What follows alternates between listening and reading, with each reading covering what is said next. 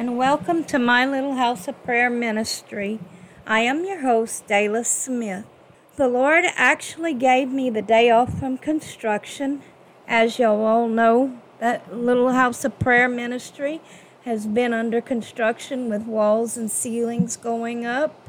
And I'm so thankful for all of your patience with me during this time. I am hoping all is well with you I was in my quiet time with him this morning, and during that time, I was talking to a fellow Christian when he started dealing with the mental stain in my emotions from the curse of abuse. I was telling them, I don't even look at myself in the mirror. That is when the Lord began to deliver me from that. No, I'm not going to start being vain and stare at myself every time I pass by a mirror. But I will look at myself differently. I will see myself as He sees me.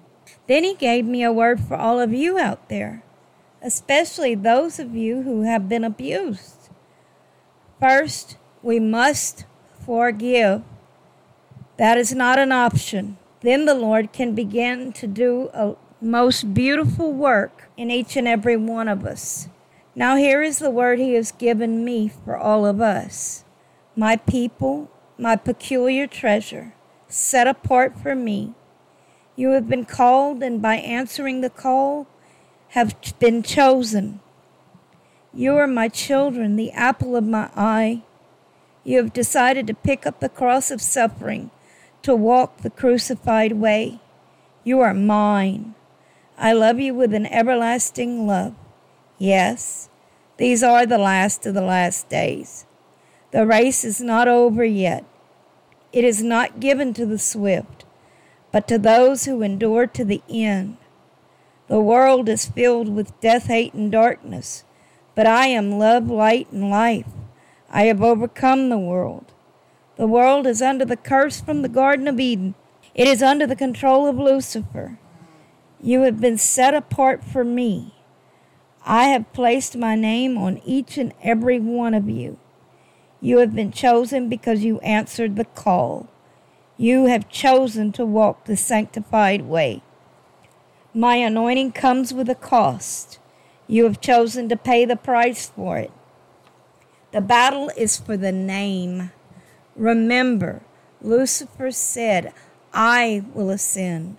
I will be like God. The battle is about my name. You see, I have set my countenance on you, even before you knew me.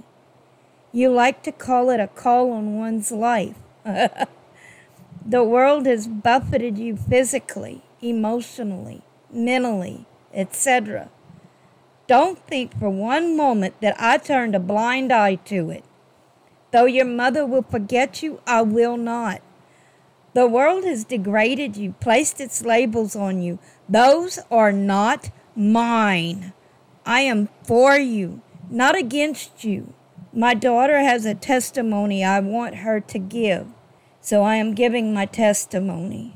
I had a dream, and in this dream, there was a little girl, and she was a little black girl, and she was dancing, just twirling and happy, and all of a sudden I went to step and I stepped on the bottom of her dress.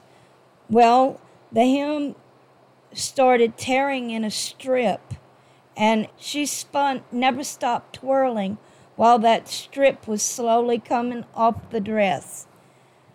At the end of the dream, when I woke up, he had explained to me, when I pondered on it, that the little black girl was me because of all the racial slurs that were told to me. And then the strip was every label that my abusers put on me being taken off so that when I woke up, I was free of all those labels. Now he says, You see, I want you to begin to see yourself as I see you, a king's child, a joint heir to salvation. Because of my name in these days, the world will come against you more because as your, your soul prospers, I will prosper you. The Lord bless thee and keep thee. The Lord make his face shine upon thee and be gracious unto thee. The Lord lift up his countenance upon thee and give thee peace. And they shall put my name upon the children of Israel, and I will bless them. You will find in these days that you will prosper more and more as the world goes in the opposite direction. This is my doing. My countenance on you will show more and more. Each and every one of you is slap living gorgeous and handsome in my eyes because you have accepted my Son, Christ Jesus. It is how I am able to see you. Now get in your places as a man and woman of God I have called you to be.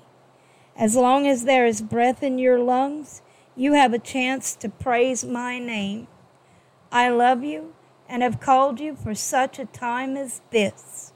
Thank you for tuning in. Have a very blessed week until we meet again next Sunday. Thank you.